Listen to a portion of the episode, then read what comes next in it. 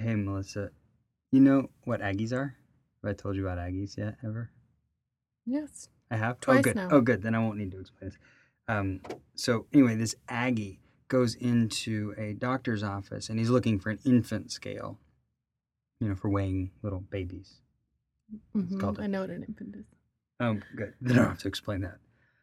And the, the nurse says, Oh, well, you should just do what a lot of new mothers do. You just stand on a scale holding the baby, and then you subtract your own weight. And he said, Oh, no, no, no, that won't work at all. I ain't the mother. Good morning. Welcome to Velocity LSAT, LSAT Kung Fu. My name is Dave Hall. I am here with Melissa Miller, and we have finished the logical reasoning section from Prep Test 29, and we are graduating today to the first logical reasoning section from Prep Test 30. And this is what we're going to do. We're just going to keep working through these tests in order. Um, unless you guys have an idea for something else you'd like to hear, and in that case, we'll tackle it. You know? Ready to get started? Mm-hmm. So we're in Prep Test 30, Section 2, question number 1. What kind of question is this? A weakening question. Yeah. Yes, it is. Uh, so the answer to this question is going to somehow damage the argument. Mm-hmm. So we'll take a minute and we'll read the passage. Okay. So, what is the main conclusion of this argument? That um, they don't need to train engineers on the fundamentals of math principles because they're not necessary with computer programs. Yeah. Less emphasis should be placed on mathematical principles when you're training engineers. That seems like on its face really terrible advice, but why should you place less emphasis on mathematical principles when you're training engineers, according to this argument? Because the programs do the math. They they do the math. Programs do the math. Okay. So we know that there are these computer programs that do the math for them, as you said. Does that mean that they don't need to learn mathematical principles? I'm thinking that they should still learn mathematical principles. It seems like something they need to know. But um, the big point is that knowing that there are computers that can help them do the work just does not prove whether or not they need mathematical principles. And the Mhm. argument is trying to behave as though they don't need the principles at all. And we want to weaken this argument. So I want something that says, hold up, you actually do want to teach engineers mathematical principles. Mm-hmm. In other words, I want to attack the conclusion of the argument, right? Okay, so let's take a look at these answer choices. So A was the effective use of computer programs that provide solutions to mathematical problems in engineering requires an understanding of mathematical principles, which to me is the exact answer we need. Yeah, I agree. I mean, if using the very computer programs that are going to do the math for them requires them to understand mathematical principles, then why on earth are we concluding that we should stop teaching the mechanical or mathematical principles? That would be stupid. Answer choice A ruins the argument. Okay, let us be completists, as is our wont, and get rid of B, C, D, and E. Uh, many of the computer programs that provide solutions to mathematical problems in engineering are already in routine use. Does that tell us whether or not we should stop teaching engineers mathematical principles? No? No, doesn't do anything. Answer choice C. Uh, development of composites and other such new materials has meant that the curriculum for engineers who will work in industry must allow time for teaching the properties of these materials. Does that weaken the argument? No. No, in fact, it might strengthen it a little bit. I mean, I'm not sure that that gets us off the hook with mathematical principles, but if we know that C is true, there is other important stuff we need to be teaching them. Maybe we should stop doing the mathematical principles so we can teach the other stuff. And again, and you've heard me say this before, but I'm making a special note of C because I can see sometimes it looks attractive. You know, somebody wanted to choose C just because it dealt with the argument so well. And it does, but it deals with it here in exactly the opposite way. Mhm. All right, D. Uh, most of the computer programs that provide solutions to mathematical problems in engineering can be run on the types of computers available to most engineering firms. Does that mean we should stop teaching engineers mathematical principles? No. Ooh, I mean, or that we should not stop teaching engineers mathematical principles. It just doesn't have anything to do with our conclusion. All right, finally, then, E. The engineering curriculum already requires that engineering students be familiar with and able to use a variety of computer programs. Does that tell us what we need to do in regard to teaching engineers mathematical principles? No, it does not. Right. And I mean, you knew that was going to be the answer because we had already seen that A does tell That's us we should not stop teaching them math. Mm-hmm. All right. So that's weakening an argument. Only one other question on this page. I think we should do it. Okay. What kind of question is number two? It's a flaw. Yes. We've just got to identify what the argument did wrong. Mm-hmm. So we'll take a minute and read the passage. Okay. So, what is the main conclusion of this argument? That um, lawyers, the legal profession is just falling apart. They can't distinguish reality from fiction. Yeah.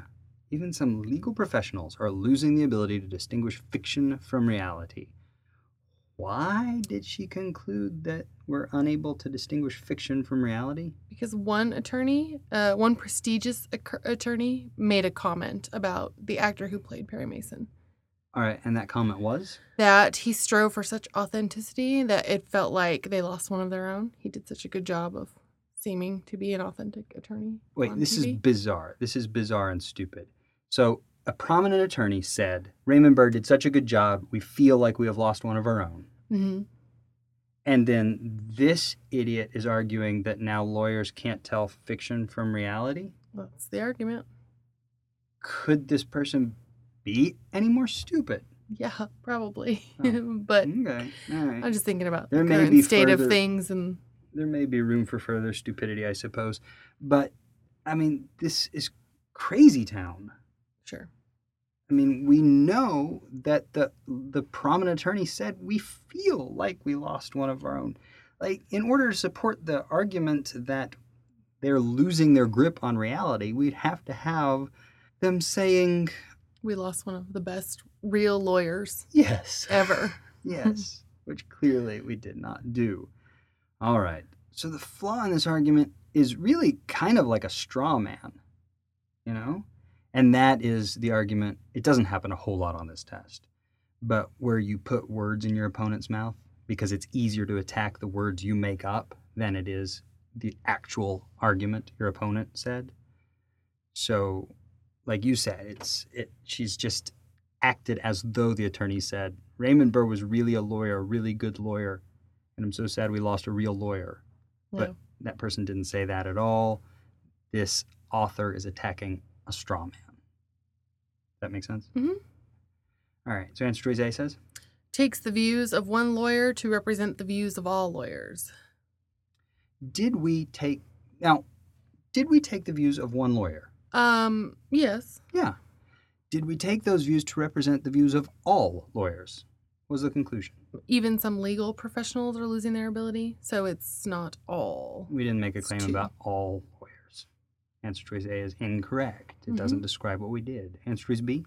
Criticizes the lawyer rather than the lawyer's statements. In order to have that happen, we would have to have the author of this argument making some claim about the lawyer's person or something.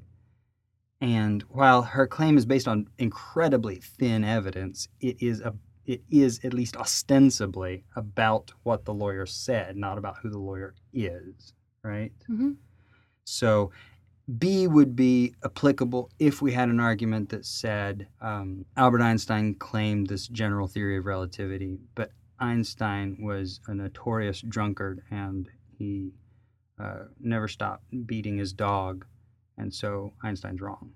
You know, that's criticizing a person instead of criticizing her claim. hmm We may have mischaracterized her claim here, but we're still talking about the claim, not the person. C. Presumes that the lawyer is qualified to evaluate the performance of an actor.